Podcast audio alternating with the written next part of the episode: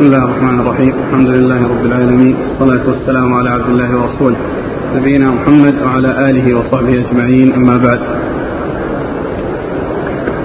قال الإمام الحافظ أبو عيسى الترمذي رحمه الله تعالى قال في جامعه في كتاب الطب: باب ما جاء في الحجامة. قال حدثنا عبد القدوس بن محمد قال حدثنا عمرو بن عاصم قال حدثنا همام وجرير بن عبد بن حازم قال حدثنا قتادة عن أنس رضي الله عنه أنه قال: كان رسول الله صلى الله عليه وعلى آله وسلم يحتدم في الأخدعين والكاهل، وكان يحتدم لسبع عشرة وتسع عشرة وإحدى وعشرين. قال أبو عيسى: وفي الباب عن ابن عباس ومعقل بن يسار رضي الله عنهم، وهذا حديث حسن غريب. بسم الله الرحمن الرحيم. الحمد لله رب العالمين، وصلى الله وسلم وبارك على عبده ورسوله نبينا محمد وعلى آله وأصحابه أجمعين. أما بعد، فيقول الإمام أبو عيسى الترمذي رحمه الله في جامعه: باب ما جاء في الحجامة. والحجامة هي علاج يكون به استخراج الدم الفاسد، فيحصل بذلك شفاء من بعض الأمراض وراحة للأجساد. وقد فعلها رسول الله صلى الله عليه وسلم وأرشد إليها عليه الصلاة والسلام، فجاءت أو جاء بيان ذلك وأنه سائغ من قوله وفعله عليه الصلاة والسلام. وقد ورد أبو عيسى حديث أنس رضي الله عنه في احتجامه عليه الصلاة والسلام، وأنه كان يحتجم بالأخدعين والكاهل. والأخدعان هما العرقان بجانبي الرقبة، والكاهل هو أعلى الظهر مما يكون بين الكتفين، مما يكون بين الكتفين هذا هو الكاهل. وقد كان عليه الصلاة والسلام يحتجم في هذين الموضعين، فالأخدعين والكاهل. وقال ربي الحديث وقال: وكان يحتجم لسبع عشرة وتسع عشرة وإحدى وعشرين. وكان يحتجم لسبع عشرة وتسع عشرة وإحدى وعشرين، يعني في هذه الأيام الثلاثة من الشهر، في هذه الأيام الثلاثة من الشهر: السابع عشر، التاسع عشر، والحادي والعشرين. فكان عليه الصلاة والسلام يحتجم يعني في هذا الزمان، ويحتجم في هذا المكان أو في هذين المكانين من جسده، صلوات الله وسلامه وبركاته عليه. نعم. قال حدثنا عبد القدوس بن محمد، هو صدوق، أخرج له البخاري والترمذي والنسائي بن ماجه. نعم. عن عمرو بن عاصم، عمرو بن عاصم صدوق في حفظه شيء، أخرج أصحاب الكتب. نعم. عن همام، همام بن يحيى العوضي ثقة، أخرج أصحاب الكتب الستة. وجرير بن حازم، وجرير بن حازم ثقة، أخرج أصحاب الكتب الستة. عن قتادة، قتادة بن عمرو السدوسي البصري ثقة، أخرج أصحاب الكتب الستة. عن أنس رضي الله عنه خادم رسول الله عليه الصلاة والسلام، واحد السبع المكثرين من حديثه. قال: وفي الباب عن ابن عباس، عبد الله بن عباس بن عبد المطلب ابن عم النبي عليه الصلاة والسلام، واحد العباد له الأربعة ومن الصحابة، واحد السبع المكثرين من حديث النبي صلى الله عليه وسلم. ومعقل بن يسار، ومعقل بن يسار أخرج له أصحاب الكتب الستة. يقول السائل: فضيلة الشيخ، هل الحجامة سنة أم أنها استشفاء فقط؟ أبدا، هي علاج. أقول هي علاج، من احتاج إليها يفعلها، ومن لم يحتاج إليها أغناه الله تعالى عنها. قال حدثنا أحمد بن بوديل الكوفي قال حدثنا محمد بن فضيل قال حدثنا عبد الرحمن بن إسحاق عن القاسم بن عبد الرحمن، هو ابن عبد الله بن مسعود، عن أبيه عن ابن مسعود رضي الله عنه أنه قال: حدث رسول الله صلى الله عليه وعلى آله وسلم عن ليلة أسري به أنه لم يمر على ملأ من الملائكة إلا أمروه أن مر أمتك بالحجامة. قال أبو عيسى: وهذا حديث حسن غريب من حديث ابن مسعود. ثم ورد أبو عيسى حديث مسعود رضي الله عنه أن النبي صلى الله عليه وسلم ليلة أسري به ما مر بملأ من الملائكة إلا قالوا له مر أمتك بالحجامة, فهذا يدل على أن الحجامة أنها مفيدة وأنها عظيمة النفع, وأنها يعني يحصل بها الشفاء من كثير من الأمراض بإخراج الدم الفاسد من جسد الإنسان. نعم. قال حدثنا أحمد بن بوديل الكوفي هو صدوق له أوهام, قاله الترمذي بن ماجه. نعم. عن محمد بن فضيل, محمد بن فضيل بن غزوان صدوق أخرج له أصحاب كتب الستة. عن عبد الرحمن بن إسحاق وهو ضعيف أخرج له أبو داود والترمذي. نعم. عن القاسم بن عبد الرحمن هو ابن عبد الله بن مسعود. نعم. أخرج البخاري وأصحاب السنن. عن أبيه, عن عبد الرحمن بن عبد الله بن مسعود ثقة أخرج أصحاب الكتب. عن ابن مسعود, عن ابن مسعود رضي الله تعالى عنه وحديثه أخرج أصحاب الكتب الستة. وعبد الرحمن هذا هو الذي يكنى ابن مسعود, ابن عبد الرحمن هذا هو الذي يكنى به لأن كنيته أبو عبد الرحمن رضي الله عنه وارضاه, فهو يروي عنه ابنه هذا اللي هو عبد الرحمن. والحديث في إسناده عبد الرحمن بن إسحاق وهو ضعيف, ولكن له شاهد يعني عن يعني ابن عباس يعني سيأتي. قال حدثنا عبد بن حميد قال أخبرنا النضر بن شميل قال حدثنا عباد بن منصور قال سمعت عكرمة يقول كان لابن عباس رضي الله عنهما غلمة ثلاثة حجامون, فكان اثنان منهم يغلان عليه وعلى أهله, وواحد يحجمه ويحجم أهله. قال وقال ابن عباس رضي الله عنهما قال نبي الله صلى الله عليه وعلى آله وسلم نعم العبد الحجام, يذهب الدم ويخف الصلب ويجلو عن البصر.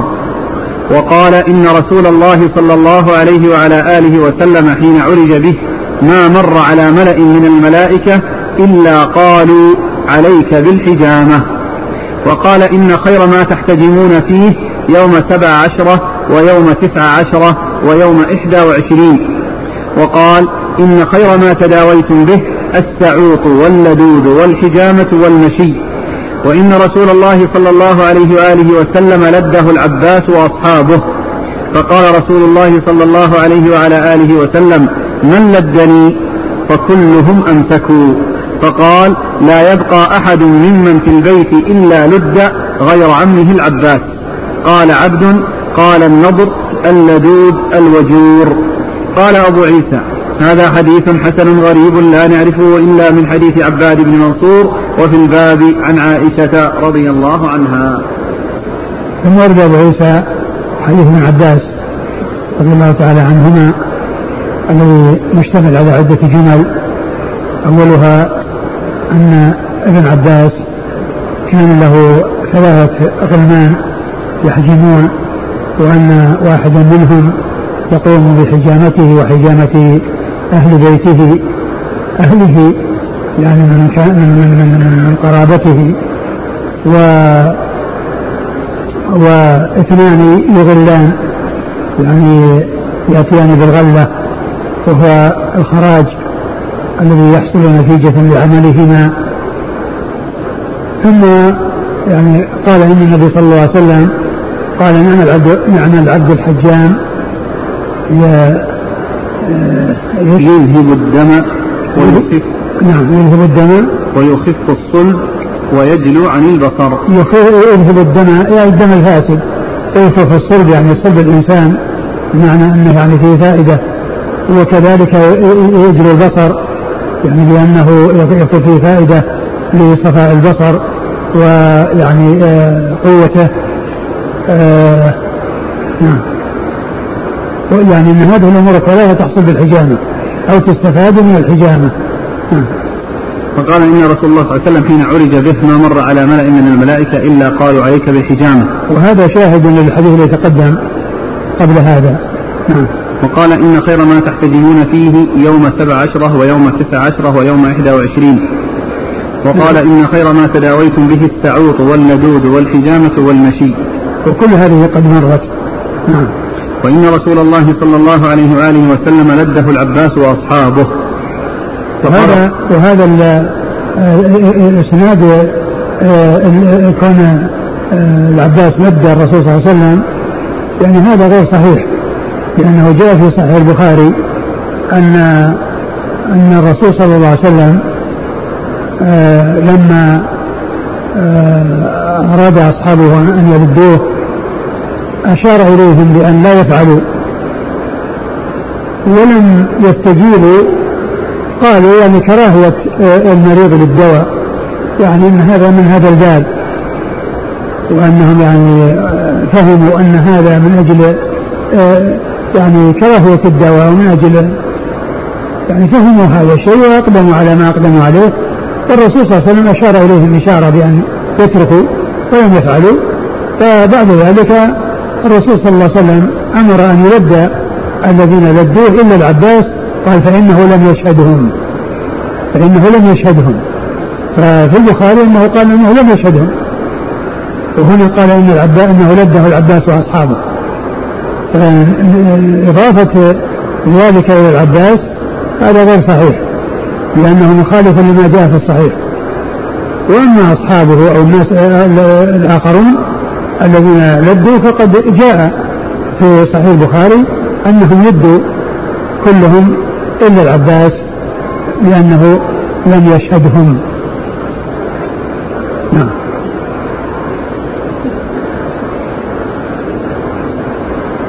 قال حدثنا عبد بن حميد. عبد بن حميد هو ثقة أخرج البخاري تعليقا ومسلم والترمذي. عن النضر بن شميل وهو ثقة أخرج أصحاب الكتب الستة. عن عباد بن منصور وهو صدوق أخرج البخاري تعليقا وأصحاب السنن. عن عكرمة وعن ابن عباس وهو ثقة أخرج أصحاب الكتب الستة. عن ابن عباس رضي الله عنه وقد مر ذكره. قال وفي الباب عن عائشة الصديقة بنت الصديق وهي من أكثر رواية عن رسول الله صلى الله عليه وسلم. التي جاءت في الحجامة في غير هذه الأيام التي عينت هل تضر أو أن لا أدري الله تعالى. هل التبرع بالدم من جنس الحجامة في الفائدة؟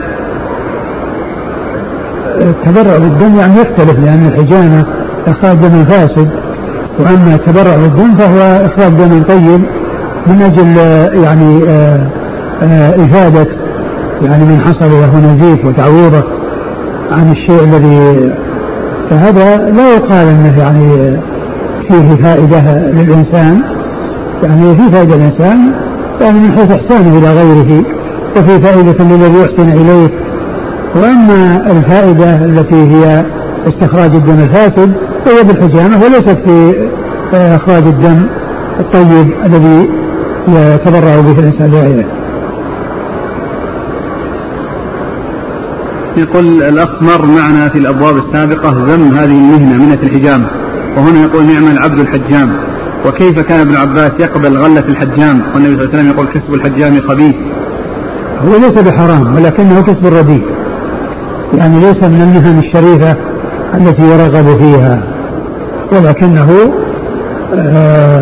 حلال، وقد ثبت عن النبي صلى الله عليه وسلم لأنه احتجم وأعطى الحجام أجره، ولو كان حراما لم يعطه.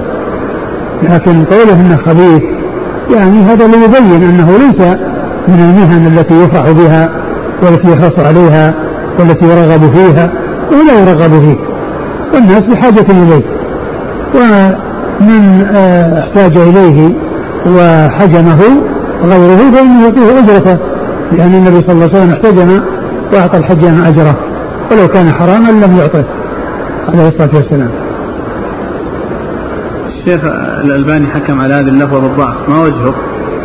الذي يبدو أنها من جهة عباد بن منصور، لأنه ما في الرجال الإسناد يعني من فيه كلام إلا عباد بن منصور، ولعله من أجله.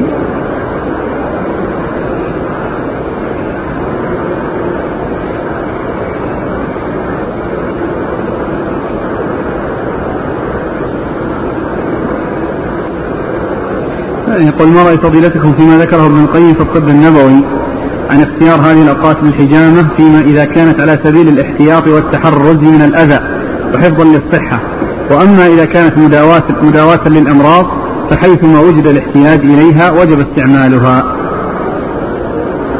يعني كلام مشهور. يقول اختار ابن القيم أن هذه الأوقات المذكورة في الحديث هي إذا كانت على سبيل الاحتياط والتحرز من الأذى وحفظا للصحة كانها حمية، وأما في مداواة الأمراض فحيثما وجد الاحتياج إليها وجب استعمالها. وجب استعمالها قال يتوجه هذه لأن اللقي ينقل بمعناه مو بنصه. على كل يعني قضية الأوقات يعني ما نعلم شيء يعني صحيح ثابت يدل على المنع يعني في أيام معلومة، فما نعلم يعني شيء يعني ثابت يدل على هذا، والذي ورد فيه السنة يعني هو هذه المواضع الثلاثة، هذه الأيام الثلاثة أو هذه الأوقات الثلاثة، وإذا فعل في غيرها وأفاد ما نعلم عن شيء يعني يدل على منعه.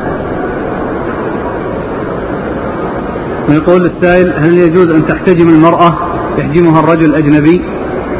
إذا كان هناك ضرورة يعني تلجأ إلى ذلك وأن ما وجد امرأة فلا بأس بذلك. ومناسبة الحجامة هل هي تفطر الصائم؟ فيها خلاف بين أهل العلم، وقد ورد الحديث أفطر الحاجم والمحجوم، والمقصود بالحاجم إفطاره في الطريقة التي كانت معروفة من قبل، وهي أن الحاجم يمس المحاجم، فمسه للمحاجم عرضة لأن يتطاير إلى حلقه شيء من الدم، فمن بذلك يفطر، أو جاء الحديث في إفطاره. وأما إذا كانت الحجامة لا تكون بالمص فإنه يفطر محجوم ولا يفطر حاجم.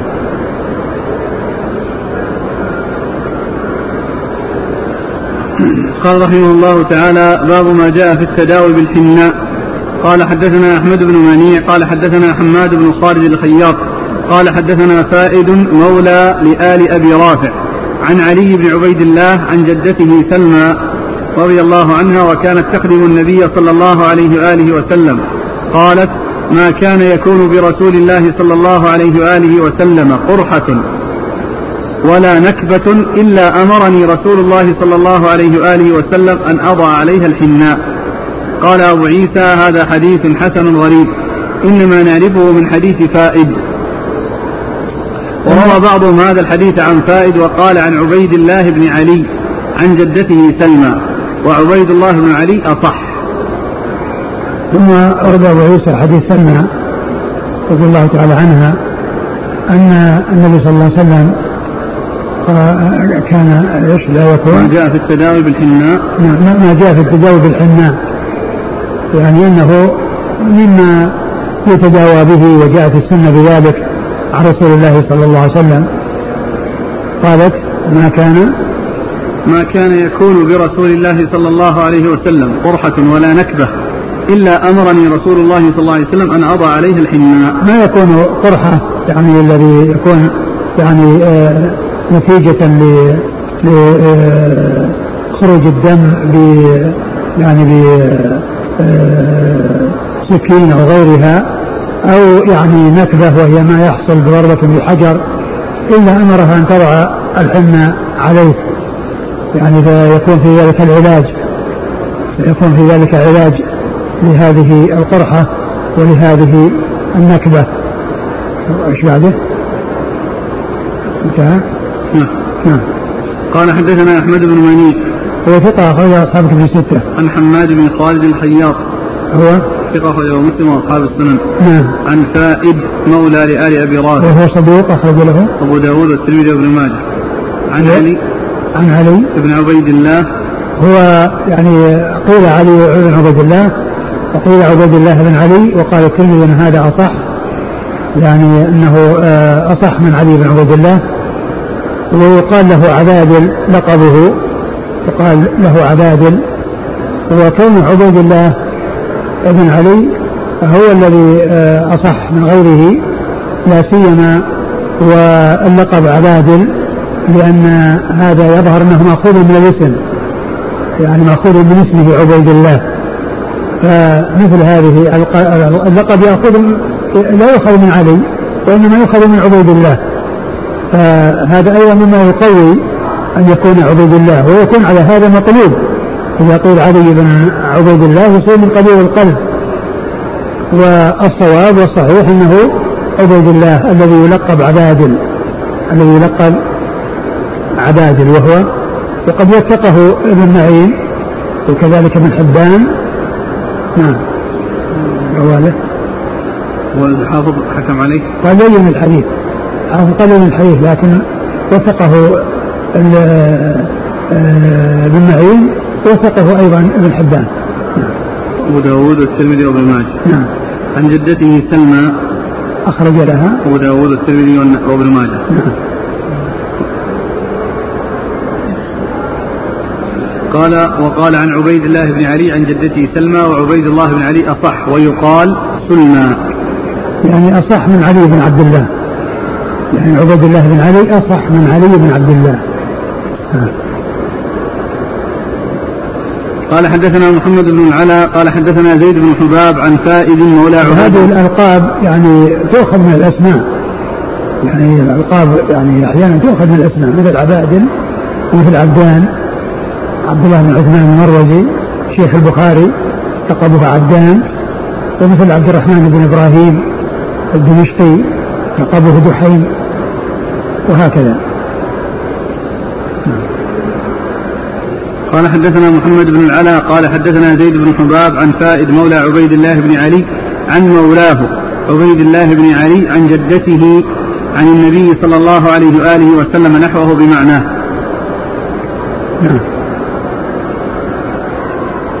قال حدثنا محمد بن العلا هو ابن كريب أبو كريب ثقة أخرجها أصحاب كتب الستة. عن زيد بن حباب وهو صدوق يخالف القراءة ومسلم وأصحاب السنن. عن فائد عن مولاه عبيد الله عن جدته. يقول ما المقصود بوضع الحنة على الجرح أو القرحة؟ أن تكون مخلوط بالماء أو يكون جاف؟ والله ما أدري، لكن يعني الطريقة التي يتم بها وضعه عليه، يعني هل هو يضر أنه جاف أو يعني يخلط بالماء، لا أدري.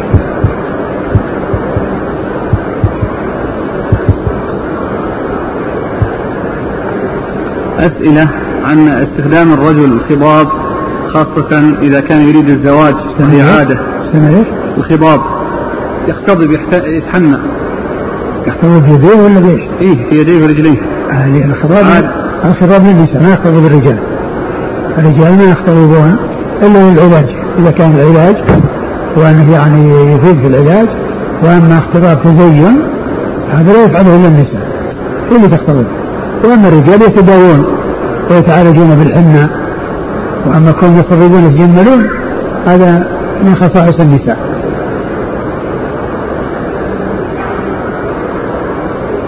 يقول هل تدخل هذه الأمور التي أرشد إليها النبي صلى الله عليه وسلم في باب العلاج في السنة التشريعية التي يؤجر الإنسان باستعمالها، أم أن هذا من باب الإرشاد فقط؟ والله كما هو معلوم هذا من باب الإرشاد ومن باب الإرشاد والعلاج، والعلاج هو جائز وليس بواجب يعني ولا مستحب. نعم يمكن أن يكون واجب إذا كان يترتب عليه يعني إنقاذ نفس، مثل الجرح الذي يعني يسير وينزف ولا ترك لأدى إلى الهلاك، فإن إيقافه والعمل على إيقافه يعني واجب. نقرأ فوائد الحنة. نعم. يقول ابن القيم رحمه الله والحناء بارد في الأولى يابس في الثانية، وقوة شجر الحناء وأغصانها مركبة من قوة محللة أو محللة اكتسبتها من جوهر فيها مائي حار باعتدال، ومن قوة قابضة اكتسبتها من جوهر فيها أرض باردة ومنها منافعه ومن منافعه إنه محلل نافع من حرق النار. وفيه قوة موافقة للعصب إذا ضمد به، وينفع إذا مضغ من قروح الفم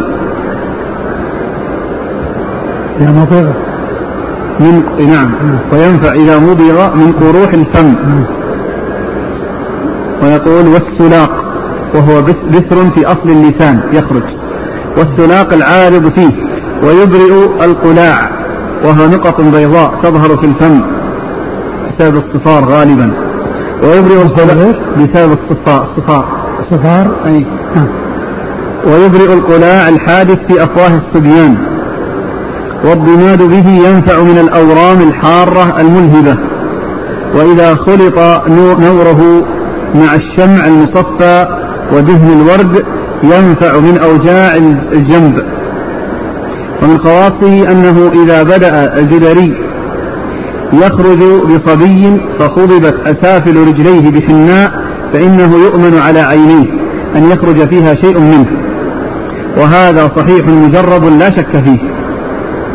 وإذا جعل نوره بين طي الثياب الصوف طيبها ومنع السوس منها أو عنها. وحكي أن رجلا تشققت أظافر أصابع يده وإنه بذل مالا لمن يبرئه فلم يجد، فوصفت له امرأة أن يشرب 10 أيام حناء.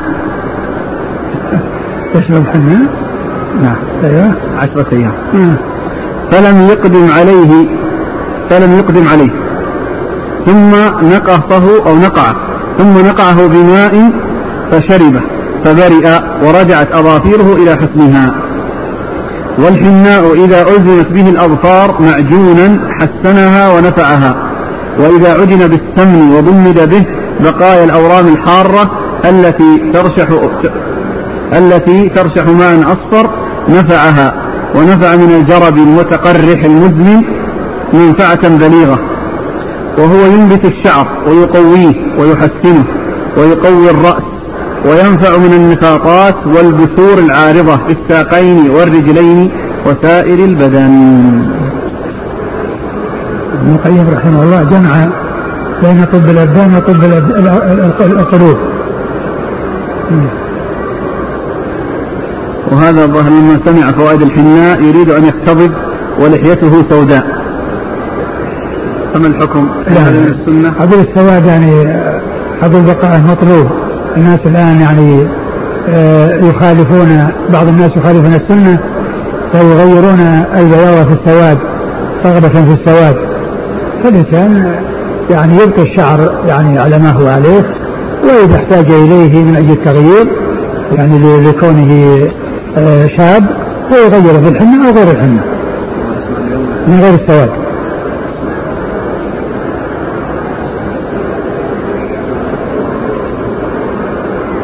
يعني هذه الأمور وهذه الفوائد التي جاءت يعني ليست من أجل يعني هي علاج للبدن، وأما تغيير السواد إلى بياض هذا يعني ما يترتب عليه يعني يقوي الشعر ويزينه وينفعه. أقول ذكر ابن القيم على كل هو الآن يعني الإنسان يعني الشعر ما هو قوي يعني يريد أن يقويه. أما الإنسان الذي عنده شعر هذا النساء تحتاج إلى أنها تستعمل من أجل تقوي الشعر ومن أجل يعني تكثره.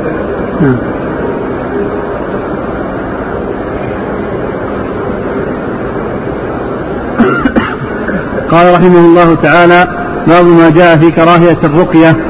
قال: حدثنا محمد بن بشار قال: حدثنا عبد الرحمن بن مهدي قال: حدثنا سفيان عن منصور عن مجاهد عن عقار ابن المغيرة بن شعبة عن أبيه رضي الله عنه قال: قال رسول الله صلى الله عليه وآله وسلم: من اكتوى أو استرقى فقد برئ من التوكل. قال أبو عيسى: وفي الباب عن ابن مسعود وابن عباس وعمران بن حصين رضي الله عنهم.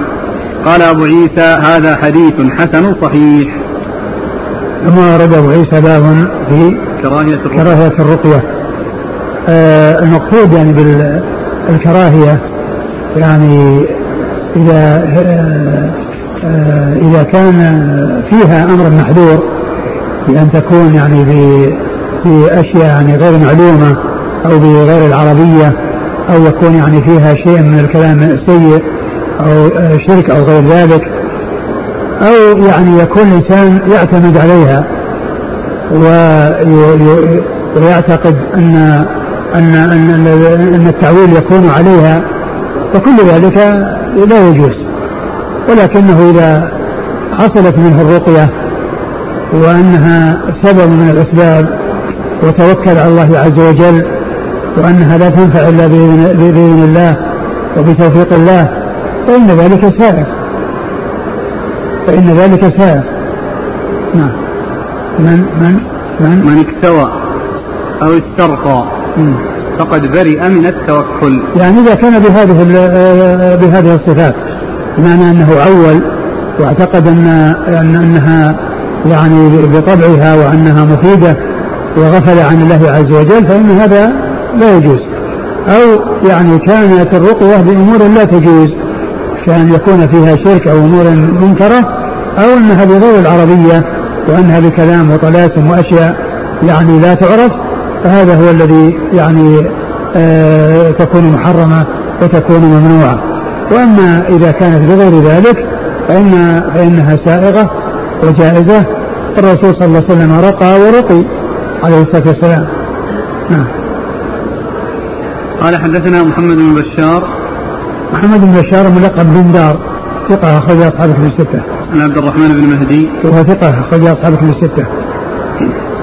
عن سفيان الثوري، ثقة أخرج أصحاب الكتب الستة. عن منصور بن معتمر، ثقة أخرج أصحاب الكتب الستة. عن مجاهد بن جبر المكي، ثقة أخرج أصحاب الكتب الستة. عن عقار بن المغيرة بشعبة. عقار بن المغيرة هو ثقة أخرج له الترمذي والنسائي بن ماجه. نعم. عن أبيه المغيرة بن شعبة. المغيرة بن شعبة رضي الله عنه أخرج له أصحاب الكتب الستة. يقول السائل: أما الأخذ بالأسباب فإنه لا ينافي التوكل. الرسول صلى الله عليه وسلم وهو سيد المتوكلين أخذ بالأسباب، فيعني استعمل الحجامة، وكذلك استعمل المغفر للوقاية من السهام، وهو سيد المتوكلين عليه الصلاة والسلام.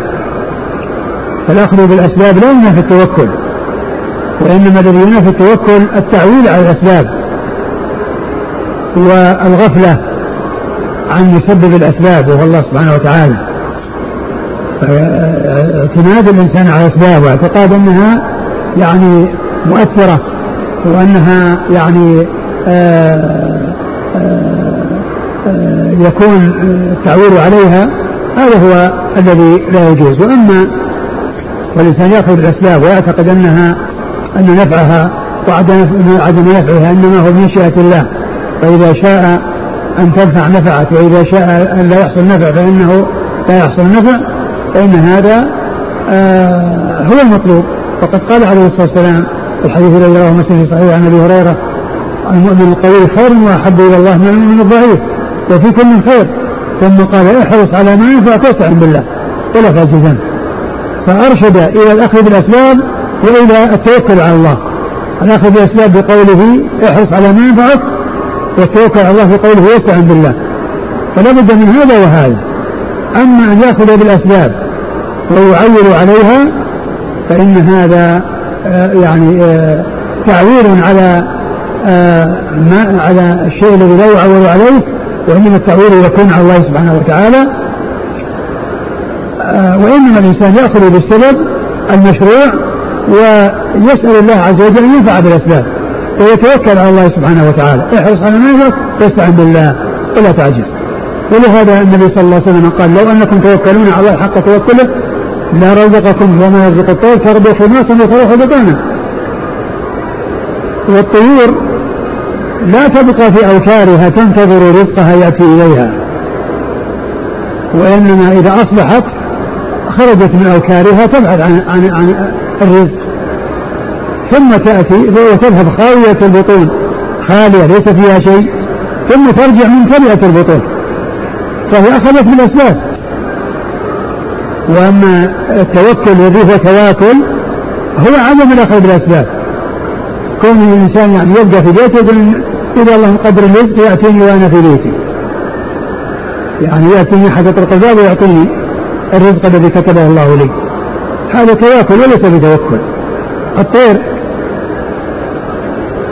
تغدو تبحث عن الرزق، ما تجلس في أوكارها تنتظر أحد يأتي إليها ليعطيها الرزق، وإنما الأخذ بالأسباب مطلوب، ولكن لا يعول على الأسباب ويغفل عن مسبب الأسباب، وإنما يؤخذ بالأسباب ويتوكل على الله. والأخذ بالأسباب لا ينافي التوكل، الأخذ بالأسباب لا ينافي التوكل، فالرسول صلى الله عليه وسلم سيد المتوكلين وكان يأخذ بالأسباب.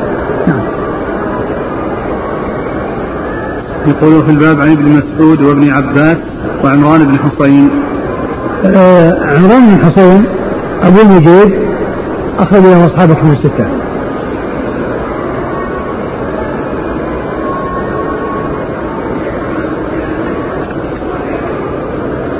يقول السائل: إذا طلبت الرقية لغيري لا لنفسي هل أكون داخلا في قوله صلى الله عليه وسلم أو استرقى؟ الذي يبدو أن هذا ليس مسترقيا. الاسترقى هو الذي يعني يطلب الشيء نفسه، وأما كونه يعني يطلبه لغيره أو يعني يشير على غيره بأن يرقي، الذي يبدو أنه ليس من جنس الطلب للنفس، لأن هذه شفاعة.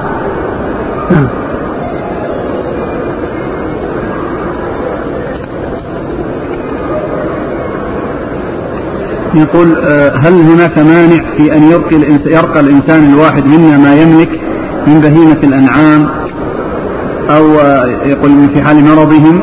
وهذا يقول كذلك يجوز رقية الآلات وهي جامدة إذا حصل لها عضل. لا ترقى الآلات، لا ترقى، ولكن يعني الحيوانات يمكن. وهذا يقول: يوجد عندنا بعض الناس إذا خرج بأطفاله إلى الخارج قرأ عليهم القرآن حتى لا يصابوا بالعين، هل هذا شيء مشروع وعلى الدوام؟ والله الذي يبدو ما أعلم يعني شيء يدل عليه، ولكن الذي جاء في السنة هو التعويذ، يعني تعويذ الصبيان مثل ما ذكره المصنف في يعني قريبا، أن الرسول صلى الله عليه وسلم كان يعوذ الحسن والحسين كما كان إبراهيم يعوذ إسماعيل وإسحاق: ويعوذكما بكلمات الله التامة من شر الشيطان وهامة ومن كل عين لامة. فهذا تعويذ من العين، ولكنه بهذا الذكر. ولما كل إنسان يعني يلتزم يعني قراءة القرآن يعني من أجل أو يعني يأتي بقراءة القرآن من أجل السلامة من العين، لا أعلم شيء يدل على ذلك. لكن كل إنسان يعني يقرأ المعوذتين ويقرأ الأدعية المشروعة أو الأذكار المشروعة مثل ما جاء في هذا التعويذ الذي كان النبي صلى الله عليه وسلم يعوذ الحسن والحسين بهذه الكلمات التي كان يعوذ بهما إبراهيم عليه الصلاة والسلام ابنيه إسماعيل وإسحاق. هذا يقول: رجل تأتيه وساوس وخواطر رديئة وفتور عن الطاعات، وهناك رقى مجموعة من كتاب الله على يد أحد المشايخ الموثوق بهم، ويستخدمها يوميا بحيث يرقي نفسه بها مع قراءة سورة البقرة بعد 3، هل هذا ينافي التوكل؟ ايش؟ رجل تأتيه وساوس وخواطر رديئة وفتور عن الطاعات، وهناك رقى مجموعة من كتاب الله على يد أحد المشايخ الموثوق به، ويستخدمها يوميا بحيث يرقي نفسه بها مع قراءة سورة البقرة بعد 3، هل هذا ينافي التوكل وما حكمه؟ الرقية مشروعة، وهي الأخذ بها لا ينافي التوكل، الأخذ بالرقية لا ينافي التوكل.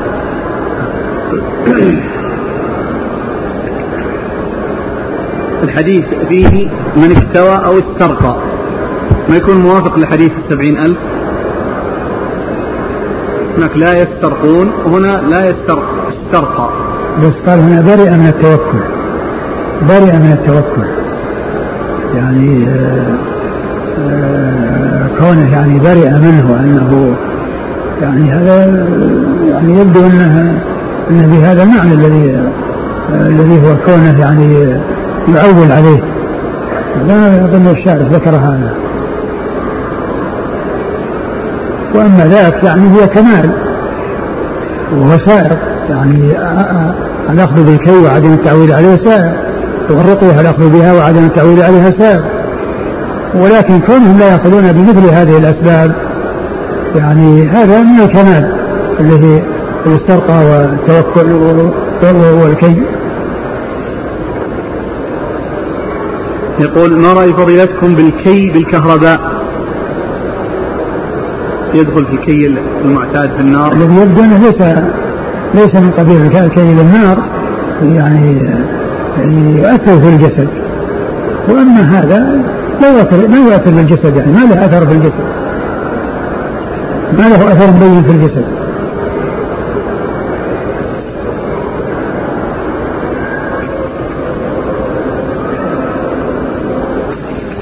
قال رحمه الله تعالى: باب ما جاء في الرخصة في ذلك.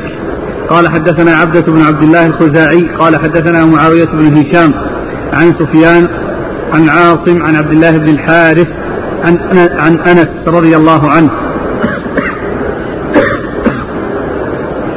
أن رسول الله صلى الله عليه وعلى آله وسلم رخص في الرقية من الحمى والعين والنملة. قال: حدثنا محمود بن غيلان قال: حدثنا يحيى بن آدم وأبو نعيم قال: حدثنا سفيان عن عاصم الأحول عن يوسف بن عبد الله بن الحارث عن أنس رضي الله عنه أن رسول الله صلى الله عليه وآله وسلم رخص في الرقية من الحمة والنملة. قال أبو عيسى: هذا حديث حسن غريب. وقال أبو عيسى: هذا عندي أصح من حديث معاوية بن هشام عن سفيان. وقال أبو عيسى: وفي الباب عن بريدة وعمران بن حصين وجابر وعائشة وطلق بن علي وعمرو بن حزم وأبي خزامة عن أبيه رضي الله عنهم. ثم أورد أبو عيسى باب الرخصة في ذلك، يعني في الرقية. وقد أورد في هذا أبو عيسى رحمه الله هذا الحديث: لا رقية إلا من عين أو حمة. من هنا الحديث الأول: رخص في الرقية من الحمة والعين والنملة. رخص الرقية من الحمة والعين والنملة. هذا يدل على أن استعمال هذه الأمور أنها سائغة وأنها جائزة، وأن العلاج بها يعني سائغ، الذي هي الرقية من هذه الأمور التي هي الحمى، وهي ما يكون بالسم ذوات السموم كالحيات والعقارب، وكذلك العين يعني إصابة العين، وكذلك أيضا النملة وهي حبوب تكون يعني في الجسد، وكونه يرقى منها جاءت به السنة، ولكن لا يعني أن الرقية لا تكون إلا فيها وأن غيرها لا يعني تحصل رقية فيه، فبيان يعني أنها لا رقية أكمل وأنفع يعني من الرقية في هذا الشيء، فهو ليس قصرا حقيقيا وإنما هو قصر إضافي أي نسبي، فهو مثل يعني لا فتى إلا علي، ولا يعني ربا إلا ربا النسيئة، يعني لا يعني ذلك أن الأمر مقصورا على هذا، وإنما هذا يدل على يعني أن هذا أولى من غيره، وأنه متمكن أمكن من غيره في هذا، وإلا فإن غير هذه الأمور تحصل بها الرقية، غير هذه الأمور تحصل بها الرقية. فالنفي هنا ليس يعني نفيا يعني عاما خاصا فيها لا يتعداها إلى غيرها، وإنما هو يعني الإشارة إلى أنه يفيد فيها، وأنه لا رقية أنفع يعني من الرقية في هذه الأشياء. لا رقية إلا رخص في الرقية من الحمة اللي هي دواء السموم والعين لسع العقارب والحيات، والعين التي هي إصابة العين والنملة نعم اللي هي طروح. قال: حدثنا عبده بن عبد الله الخزاعي هو ثقة البخاري وأصحاب السنن. نعم. عن معاوية بن هشام وهو صدوق له أوهام، قال البخاري هذا المفرد ومسلم وأصحاب السنن. نعم. عن سفيان هو الثوري مرة ذكره. عن عاصم الأحوال ثقة أخرجه أصحاب الكتب الستة. عن عبد الله بن الحارث وهو ثقة أخرجه أصحاب الكتب الستة. عن أنس رضي الله عنه خادم النبي صلى الله عليه وسلم وأحد السبع المكثرين من حديثه. قال حدثنا محمد بن غيلان وهو ثقة أخرجه أصحاب الكتب الستة إلا أبا داود. عن يحيى بن آدم الكوفي ثقة أخرجه أصحاب الكتب الستة. وأبي نعيم الفضل بن دكين وهو ثقة أخرجه أصحاب الكتب الستة. عن سفيان عن عاصم عن يوسف بن عبد الله بن الحارث هو ثقة أخرجه مسلم والترمذي والنسائي بن ماجه. نعم. عن أنس. قول الترمذي وهذا عندي أصح من حديث معاوية بن هشام. ايش شيء أصح لأنه يعني هنا رواية يحيى بن آدم وابن عيم عن سفيان هناك معاوية بن هشام. أيه وحدة ما أدري يمكن مع أن هذا الحديث الأخير رخص في الرقية من الحمى والنملة هناك زيادة العين. نعم. قال وفي الباب عن بريدة بن حصيب الأسلمي أخرجها أصحابك بالستة. وعمران بن حصين وجابر. نعم. وعائشة. نعم. وطلق بن علي أخرجها أصحاب السنة. وعمرو بن حزم أخرج له أبو داود في المراسيل والنسائي بن ماجه. نعم. وأبي خزامة عن أبيه. أبو خزامة هو روى له الابن أبو خزامة الأب لا الابن مجهول. المجهور روى له أخرج له أبو داود في القدر والترمذي وابن ماجه. نعم. والأب الصحابي أخرج أبو داود في القدر والترمذي اللي هو يعمر أخرج له الترمذي. أخرج له الترمذي فيه زيادات عليه أبو داود نفس اللي أخرج لابنه مثل ابنه حديث نفسه موجود في أبو داود في القدر والترمذي وابن ماجه. نعم. قال حدثنا ابن أبي عمر قال حدثنا سفيان عن حصين عن الشعبي عن عمران بن حصين رضي الله عنهما أن رسول الله صلى الله عليه وآله وسلم قال لا رقية إلا من عين أو حمى. قال أبو عيسى وروى شعبة هذا الحديث عن حصين عن الشعبي عن بريدة رضي الله عنه عن النبي صلى الله عليه وآله وسلم بمثله. وهذا أيضا مثل الذي قبله يتعلق بالعين والحمى وأنه لا رقية إلا من عين أو حمى. نعم. قال حدثنا ابن أبي عمر هو العدني محمد بن يحيى المكي صدوق رجل مسلم والترمذي والنسائي بن ماجه. عن سفيان بن عيينة المكي ثقة أخرجه أصحاب الكتب الستة. عن حصين بن عبد الرحمن ثقة أخرجه أصحاب الكتب الستة. عن الشعبي وهو عامر بن شراحيل ثقة أخرجه أصحاب الكتب الستة. عن عمران بن حصين قال وروى شعبة بن الحجاج ثقة أخرجه أصحاب الكتب الستة. عن حصين عن الشعبي عن بريدة. نعم.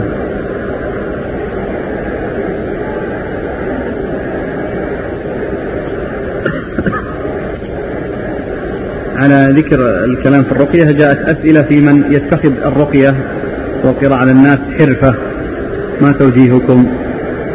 كون الإنسان يحرص على نفع الناس هذا طيب، ولكن كون الإنسان يتخذ هذا حرفة ومهنة ويجتمع الناس عنده في الأعداد الكبيرة ثم يترتب على ذلك أنه ينفث نفسا يعني غير مفيد بأن يعني يمر عليهم وينفث عليهم مرة واحدة، فإن هذا شيء ما يليق ولا ينبغي، وإنما الإنسان يحرص على نفع الناس دون أن يتخذ يعني مثل هذا حرفة ومهنة ويؤدي به الأمر إلى أن يعني يعمل مثل هذا العمل الذي ولكثرة الناس ما يستطيع أنه يرقيهم فيمر عليهم وينفث عليهم مرة واحدة وهم أعداد كبيرة،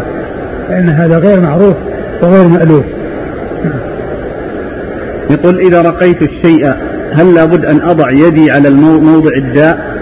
ليس بلازم والوضع نعم وارد ولكن ليس بلازم. كما أنك ذكرت سابقا تعويذ الأولاد. يسأل الأخ عن الكيفية، أضع يدي على الرأس أو أنفذ عليه؟ لا، يقول أعيذكما بكلمات الله التامة، أعيذكما بكلمات الله سواء نفث أو ما نفث، أعيذكما بكلمات الله من شر شيطانها ومن شر الأنام. ويسأل آخر يقول وهو غائب عنها، تعوذهم وهو غائب عنها. يمكن أن يعني يسأل الله عز وجل أن يعيدهم، يعني لا يخاطبهم وإنما يقول اللهم أعدهم، اللهم أصرف عنهم، اللهم يعني يدعو لهم. وأما التعويذ يخاطبهم، لا يخاطبهم إلا إذا كانوا عنده. هل نقول إن الأصل في الرقية الحرمة أم نقول الأصل فيها الجواز؟ الأصل أن ما كان غير سائغ فالأصل فيه التحريم، وما لم يكن فيه محذور فالأصل فيه الجواز. عندنا قسمان من الرقية: رقية سائغة الأصل فيها الجواز لكل ما لم يكن شركا أو شيء غير لائق، وما كان بخلاف ذلك فإنه يعني يكون فيه التحريم. فإذا يمكن أن يقال الأصل هو الحل في كل ما لم يكن فيه محذور من شرك أو غيره، أو من كلام غير معروف، أو كلام بلغة أخرى غير مفهومة، فالأصل هو الجواز. إلا ولهذا قال لا بأس بالرقى ما لم تكن شركا، يعني لا بأس بالرقى ما لم تكن شركا. سؤالان في معنى واحد. يقول الأول: يطلب بعض الناس من بعض من يرى عليه أثر الصلاح الرقية في الماء، فيأتون بقارورة أو جالون مملوء بالماء فيرقيه وينفث فيه ثم يحتفظون به للاستشفاء. والآخر يقول: ما حكم الرقية في ماء زمزم أو في عسل أو سدر أو زيت، ووضعه في البيت بحيث إذا أصيب أحد بشيء من الأدواء دهن به أو شرب منه، ويستغني بذلك عن الطبيب أو أخذ الحبوب المهدئة؟ إذا كان هذا ينفع ويغني عن الطبيب، الاستغناء عن الطب أمر مطلوب. وقضية الرقية يعني في الشيء السائل، سواء كان ماء من زمزم أو غير زمزم أو عسل أو بدهن أو يعني بزيت أو أي شيء سائل، يعني تنفع فيها الرقية، ما في بأس. وأما الشيء الذي ليس بسائل يعني كالأشياء الجامدة فهذه لا يعني يرقى فيها.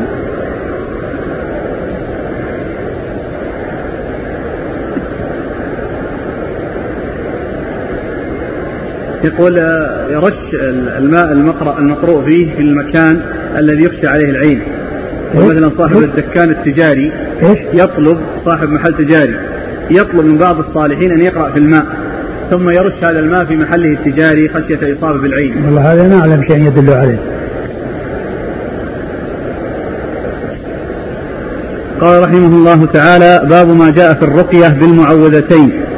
قال: حدثنا هشام بن يونس الكوفي قال: حدثنا القاسم بن مالك المزني عن الجريري عن أبي نضرة عن أبي سعيد رضي الله عنه أنه قال: كان رسول الله صلى الله عليه وعلى آله وسلم يتعوذ من الجان وعين الإنسان حتى نزلت المعوذتان، فلما نزلتا أخذ بهما وترك ما سواهما.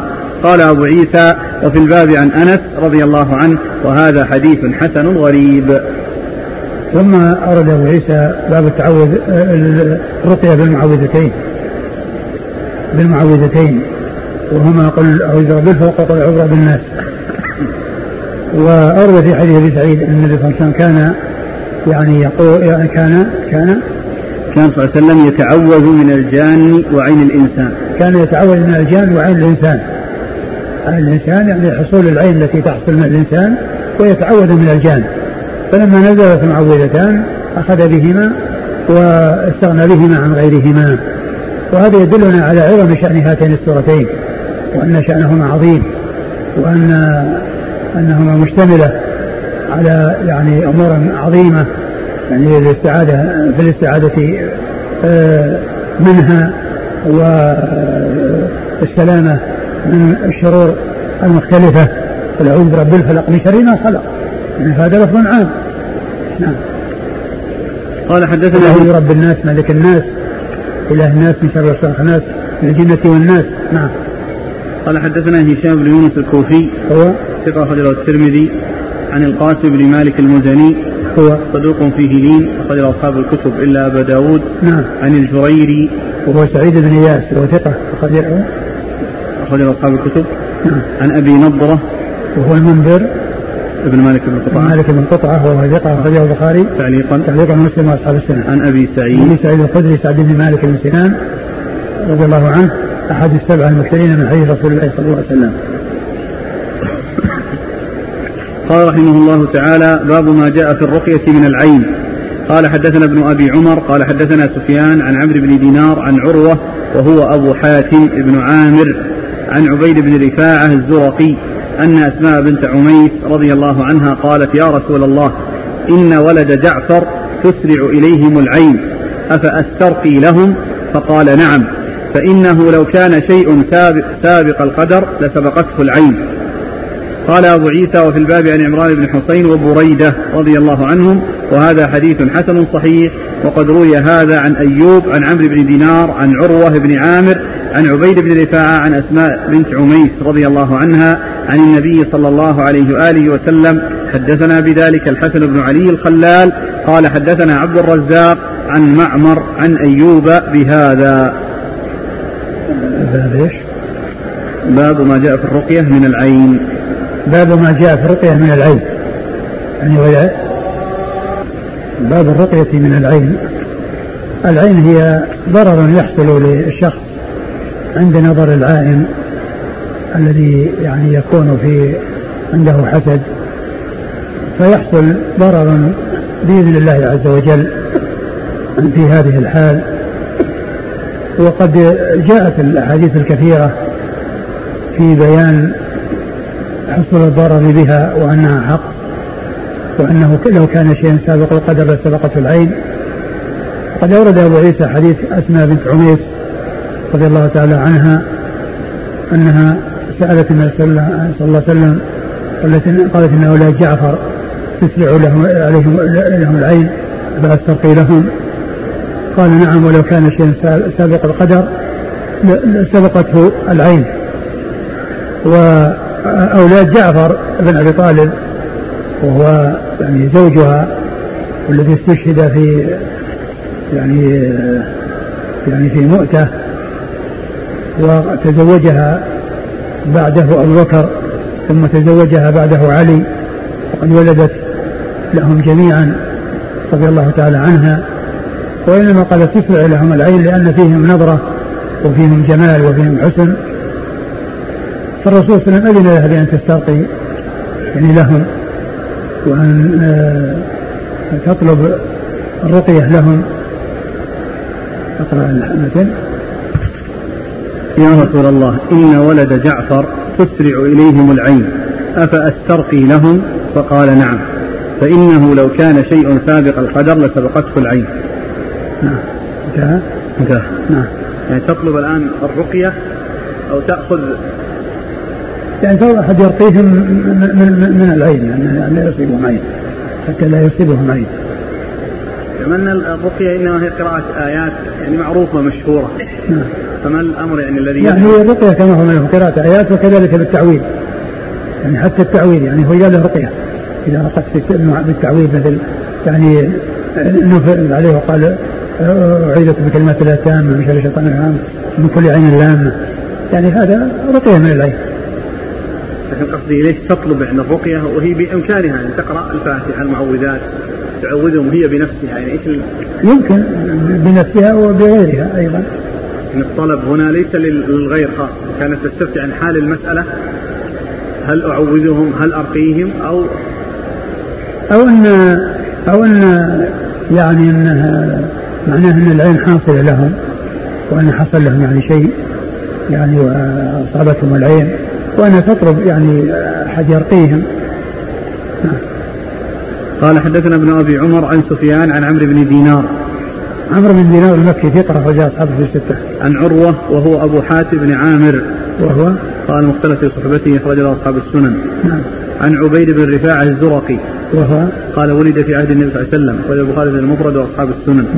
عن أسماء بنت عميس أخرج لها أصحاب الكتب. قال أبو عيسى وفي الباب عن إبراهيم بن حصين وبريدة. وقد روى هذا الحديث وقد روي هذا عن أيوب عن عمرو بن دينار. أيوب بن أبي سينا السختياني ثقة أخرجه أصحاب الستة. عن عروة بن عامر عن عبيد بن رفاعة عن أسماء بنت عميس. حدثنا بذلك الحسن بن علي الخلال. الحسن بن علي الخلال هو الحلواني وهو ثقة أخرجه أصحاب الستة إلا النسائي. عن عبد الرزاق.